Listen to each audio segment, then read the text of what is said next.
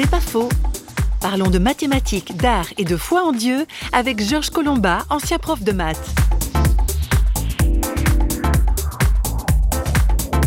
La Bible m'a amené à travailler le, le, symbolisme religieux des mathématiques. Ma spécialité mathématique était le calcul des probabilités. Et quand je me suis retrouvé à la retraite, comme ma femme rentrait tard le soir, je me suis mis à graver sur des tablettes en bois les souvenirs mathématiques que j'avais. Eh bien, ça a été l'aventure parce que les mathématiques c'est assez austère et de, les relier à l'art, de les relier au beau, à la beauté en quelque sorte, ça atténue un peu leur côté un peu aride. Donc je passe en revue un peu tout le champ des mathématiques. Je ne décris que des résultats simples, faciles à comprendre et faciles à visualiser. C'est pas faux, vous a été proposé par Parole.fm.